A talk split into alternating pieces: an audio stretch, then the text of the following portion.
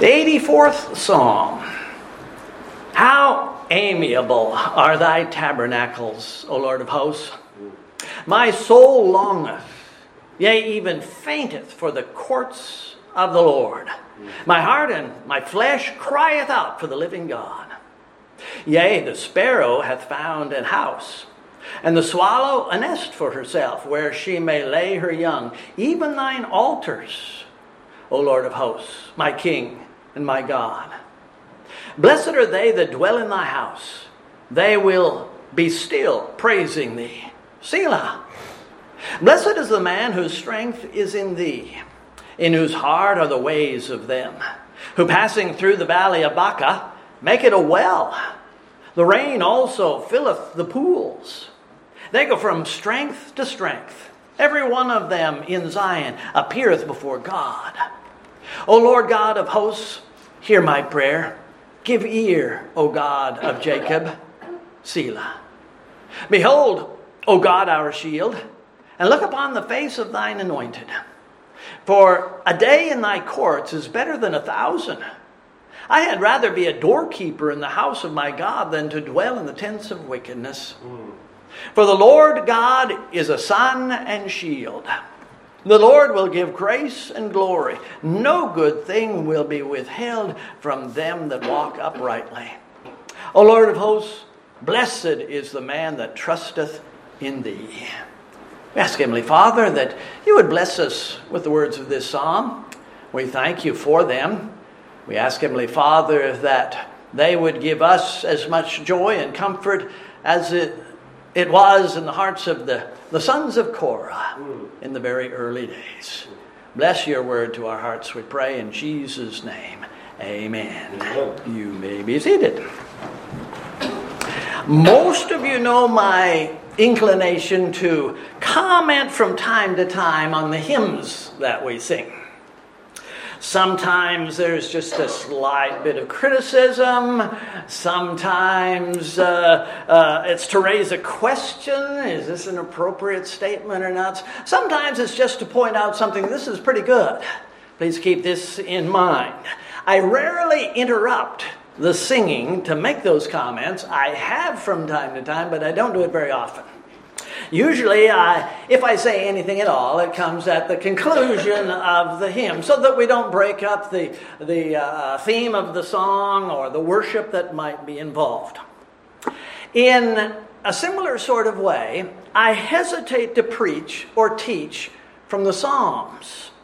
Because in our dissection, we can easily miss the beauty of the Spirit's overall intention with the psalm. Chopping it up and looking at words can rob us of the overall picture. On the other hand, I firmly believe in the plenary verbal inspiration of the Word of God, with plenary meaning full or complete. I believe that every word of every psalm and every other scripture was intentionally given to us by the Spirit. In other words, not only does each chapter have meaning and purpose, but so do the individual words that make up those verses that make up those chapters. Often we can only grasp what the Spirit is drawn is, is saying by drawing out the meaning of the individual word. Sometimes it needs to be done. But in doing this, we must strive for balance between the individual parts and the entire thought. It's difficult at times. C.H. Spurgeon wrote and published a set of three volumes in his study of the Psalms. Those 1,200 pages are called the Treasury of David, even though not every one of the Psalms come from the pen of David. In his introductory words to Psalm 84, the one that we just read, Spurgeon said, If the 23rd be the most popular psalm, the 123rd the most joyful, the 119th the most deeply experimental, the 51st the most plaintive, this is one of the most sweet of the Psalms of Peace. This is one of the sweetest of all the Psalms, says this man who spent quite a bit of time studying the Psalms. I jotted down and chewed over a few of his comments, but I assure you that this is not Spurgeon's outline or message. This is entirely my own. However, he did say Psalm 84 breaks apart into three pieces, divided at the word Selah. Four verses, Selah. Four verses, Selah. Hmm. And then the conclusion of the psalm. And that is true. And I would like to take three evenings to look at this delightful psalm. Four verses, four verses, and four verses. Note the introduction to the chief musician upon Gittith, a psalm for the sons of Korah. There are several potential lessons in these words. I'm not going to concern myself with Gittith because as I was studying this, this man had this opinion as to what it means, this man had this opinion, and another opinion comes out over there. Some say that the word refers to some sort of musical instrument. I'm not so sure about that. It makes more sense that it might be some specific tune to which these words were originally sung. It used to be in some Christian hymnals I have one or two at home. I thought about bringing one to show to you, but you couldn't see it from up here anyway. Uh, it used to be in Christian hymnals that all there were were the words. But after the title, there was a word, a name, a description, or a number that took the singers, or particularly the instrumentalists, to a tune that was to be played while these words were being sung. People didn't know how to read music any better then than they do now. And so, what was the point in having the, uh, the notes there uh, when you could have really big hymnals with lots and lots of words and lots and lots of things to sing? So, that's been done in the past, and that seems to be the case here. We don't know how this was sung, to what tune it was sung. It may have been sung to Gittith. Whoever wrote these words made a double dedication to the chief musician for the sons of Korah. First Chronicles 6:31 says, "And these are they whom David set over the service of song in the house of the Lord after the ark had rested. And they ministered before the dwelling place of the tabernacle of the congregation with singing." Then the chronicler mentions several names and their lineage, going back to Korah, the son of Izhar, the son of Kohath, the son of Levi, the son of Israel. These sons of Korah, who are described in the introduction here, were descendants of Levi. They were of the Kohath family of priests. There were three branches of the Levites. You might be thinking, well, good for them. What does that have to do with me? I will simply reply with 1 Peter chapter 2 and verse number 9, which you know so very well. But ye are a chosen generation, a royal priesthood, that ye should show forth the praises of him who hath called you out of darkness into his marvelous light, which in time past were not a people, but are now the people of God without taking anything away from the people to whom this was originally given, I think we can say we can use this as well. We are priests of the Lord. After the order of Christ Jesus, our Melchizedek, not Levitical priests, but we too are to represent the Lord. We too are to serve the Lord. We also can worship the Lord. And this was given to the priesthood. We can use this to worship the Lord. It's been dedicated to our use for the glory of the Savior. But there's something else. Who is the chief musician? I can't see your Bible from up here. But uh, My Bible has the word musician in the introduction capitalized. Yep. Which says to me that this musician is deity.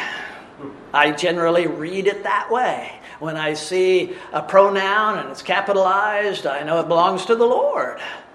I think this reference to the musician is talking about the Lord, who is the King of Kings, the Lord of Lords, and the chief of all the musicians. So, whoever wrote this, David or Asaph or someone else, dedicated it to the Lord to be used by the sons of Kohath for the Lord's worship. Every chapter, every verse, every line belongs to God. It reminds us that whenever we read the Word, we are reading the Lord's book. Yes. We hold it with reverence it is God's book. To the chief musician upon Gittith, a psalm for the sons of Korah. Verse number one How amiable are thy tabernacles, O Lord of hosts! In modern usage, the word amiable means having or displaying a friendly and pleasant manner. Some people are more amiable than other people. Some are just friendlier. By the way, I was reading a message by A.T. Pierson this morning, and he criticized those people who are amiable because quite often they're compromisers. I suppose that is a possibility. Nevertheless, nevertheless, moving on, most commentators, including Spurgeon, declare the word amiable to mean lovely how lovely are thy tabernacles. However, based on how this Hebrew word is used elsewhere in the Bible, I believe it means beloved or beloved. Almost always, this word is used to describe either the Lord or some person. Only here does it apply to something else. In Isaiah 5, verse number 1, we have a typical use of this Hebrew word. Now I will sing unto my well beloved. A song of my beloved touching his vineyard. My well beloved hath a vineyard in a very full, fruitful hill. Here in our verse, the psalmist, I think, is saying, O Lord, how thy tabernacles are loved. Or perhaps, Oh, how I love your tabernacles, O Lord. As you know, the psalmist was addressing Yahweh, he was addressing Jehovah. Capital L, capital O, capital R, capital D. But why, in this context, is he called the Lord of hosts? With hosts usually referring to armies. I wish that I had a definitive Hebrew explanation but I haven't been able to find one. All I can find are Christians who make their comments about this Lord of hosts. It's interesting. The title Lord of hosts is used 235 times in the Old Testament, but in only four Psalms. Four times in the Psalms. In four Psalms. Let me rephrase that. Three times in this Psalm.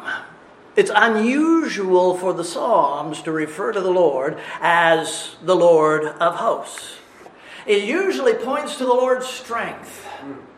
And as a result, the comfort that should come to us as we are under His protection. That apparently is what's referred to here. But then we come to the word tabernacles. How amiable are thy tabernacles, O Lord of hosts! With this word, we come to several possible interpretations. Most of the commentators tell us that the psalmist was referring to the tabernacle, which was put together in the days of Moses. But if that is the case, why is it plural? Tabernacles. My thought as I first read this verse yesterday was that it was referring to the dwellings of God's people. Then, after reading it several times, my eye caught on that possessive pronoun, thy tabernacles. One explanation for the plurality is that the original tabernacle was set up over here and then taken down, moved over here and set up again, and taken down, moved over here for 40 years, up and down and up and down. Same tabernacle, but in different places, and therefore we have the, the plural. Uh, I don't know.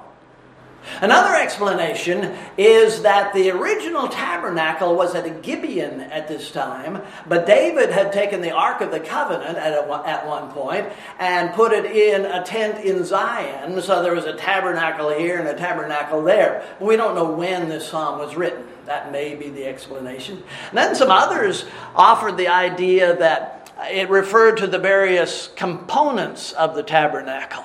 We have the outer courtyard where the brazen altar was, and then we have the Holy of Holies, and then we have the holiest place. And those together made tabernacles, but it doesn't make any sense. But did to somebody, so I'll just throw it out there for you. It seems to me, looking at all that the psalmist says, he was thinking simply of the place where God is. I had rather be a doorkeeper in the house of my God than to be anywhere else. Blessed are they that dwell in thy house. But no one actually lived in the tabernacle. And there were no literal doorkeepers opening and closing the cloth flaps. Was there even a door into the courtyard? There was just uh, a hole within the, uh, the, uh, the canvas. I know this is not a proper interpretation of the verse, but I'd like to make a New Testament application.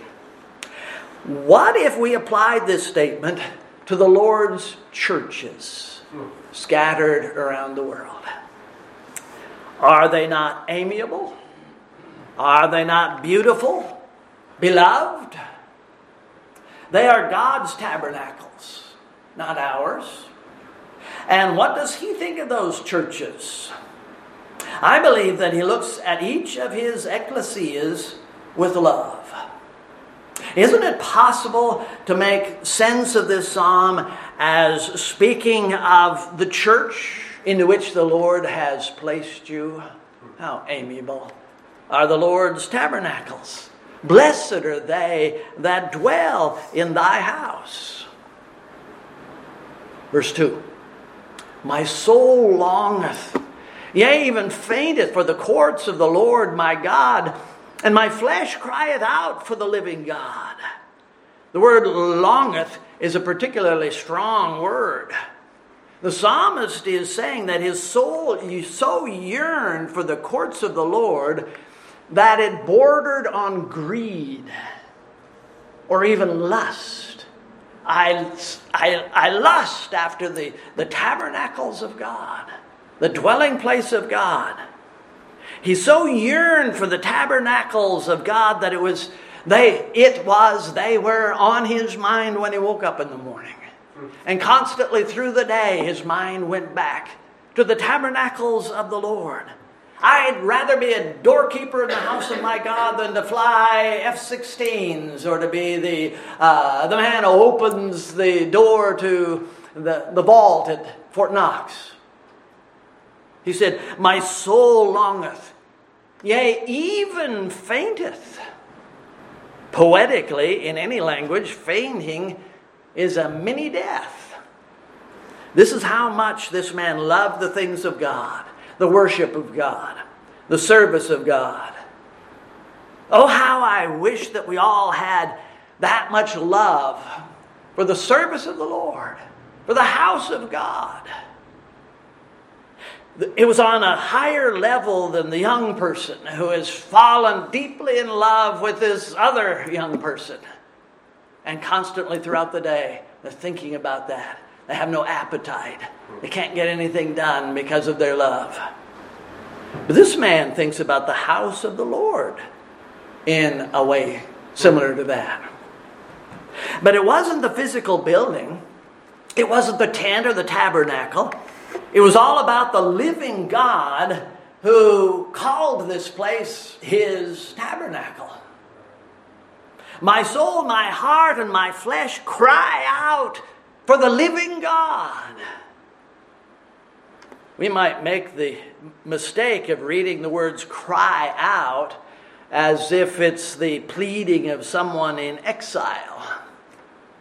But they're more like Paul and Silas when they were prisoners in Philippi. How did they spend their time in that jail? Acts 16:25 says at midnight, probably they couldn't sleep because of the pain.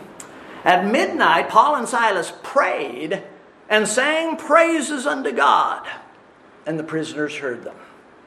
The word cry, which the psalmist uses here, is most often translated sing. Sing loudly. Sing aloud. Sing for joy. This psalm, remember, was given to the singers of Israel. Their cries, their pleas were often in the form of loud, boisterous singing. Verse 3 Yea, the sparrow hath found an house, and the swallow a nest for herself, where she may lay her young. Even thine altars, O Lord of, my, Lord of hosts, my King and my God. I don't go to Lowe's or Home Depot as often as some of you do, but I go every once in a while several times. I don't know how many times I have been in one of those big box stores and seen a mouse run from this side of the aisle to the other. A couple of years ago, it was a chipmunk in the store. And then to have sparrows flying overhead is very common. Very common. This verse doesn't actually say that there were sparrows in the tabernacle. But it seems implied. It could be interpreted in the way the Lord Jesus said of his heavenly Father, taking care of the sparrows and meeting their needs. Nevertheless, I wonder what attitude the Levites might have had if a sparrow decided to take shelter inside the tabernacle. I would not have been surprised if they said, the Lord has allowed one of his children to come into the tabernacle. Who am I to drive it out? I'll just let the Lord take the sparrow home when, when he's ready. I picture them more like the employees at Lowe's than the housewife who left the door open and a sparrow came into the living room. We get excited about that. But was the psalmist including himself in the picture of the sparrow? Who are we in the grand scheme of things? So small. Are not two sparrows sold for a farthing, and one of them shall not fall on the ground without your father? This sparrow has found a home in God's house. The sparrow has a home in the church of the Lord Jesus Christ. Even between thine altars, O Lord of hosts, my King and my God, between thine altars. There were two altars in the tabernacle. One was inside the holy place, uh, the golden altar, the altar of incense, and one was outside in the uh, uh, courtyard, the brazen altar, for the sacrifices. There were certainly birds of all sorts out there next to the brazen laver and the brazen altar. Is that what we're talking about here? Notice the psalmist's reference to God. O Lord of hosts, once again, my King, my God. Jehovah is not just God, He's not just sovereign, He's not just the boss, He's my King. Yes. He's my God. Praise the Lord, He's mine. In addition to that, I reverent, in addition to my reverence of God, I love Him. He is such a blessing. If I'm not mistaken, and I might be, perhaps uh, Rachel and Austin can correct me, or Judy can. I believe it's at the rest stop that's just outside of Sheridan, Wyoming, on I 90. That over the door to the visitor center, you have to go in there to get to the restrooms. Swallows are in the corners of, or above the door. Have you seen these? I've seen them on several occasions. You just don't need restrooms. We're old. Uh, yeah. And been there several times in the spring with babies in these mud nests over the doors, and the parents come out and they kind of dive bomb at the people who are trying to get into the visitor center. Uh, the people working at the center, I've even asked on one occasion, I believe this was the, this was the right place. I asked, why don't you do something about the swallows? They belong here. They're just part of the, the situation. There's no sense driving them away. That's the way I picture my Lord. He loves to have us build our nests in His tabernacles. He's not going to drive us away. Verse 4 Blessed are they that dwell in thy house, they will be still praising thee. Selah. The word blessed in the Old Testament is essentially the same as it is in the New Testament. Oh, how happy are they that dwell in God's house. Personally, I cannot think of anywhere I would rather be this evening than right here. No other place. And Sunday, it's inconceivable to be anywhere else. There have been those occasions when I couldn't make it to church, not very often. And when I'm not in the house of the Lord, I, I am not happy. Why are those tabernacle dwellers blessed or happy? Well, they can smell the aroma of the sacrifice, for one thing. Ooh, how it tingles the senses to know that the Savior is here. They rejoice in the ministry. They rejoice in the fellowship. They're in the house of God. Whereas they used to be in the tavern, in the uh, uh, roadhouse dance hall, in the jail, perhaps in the hospital. I'm in the, I'm in the house of the Lord. There's a better place to be than right here. Yes. Blessed are they that dwell in thy house. They will be still praising thee. Selah. They will still. What does that mean? It means that their joy will lead them to praise the Lord forever and ever. After whatever the world and the devil throw at them, they will still be praising the Lord. They will be singing God's praise today and tomorrow. And they will be singing a more her- holy version of that praise when they're actually in the physical presence of God.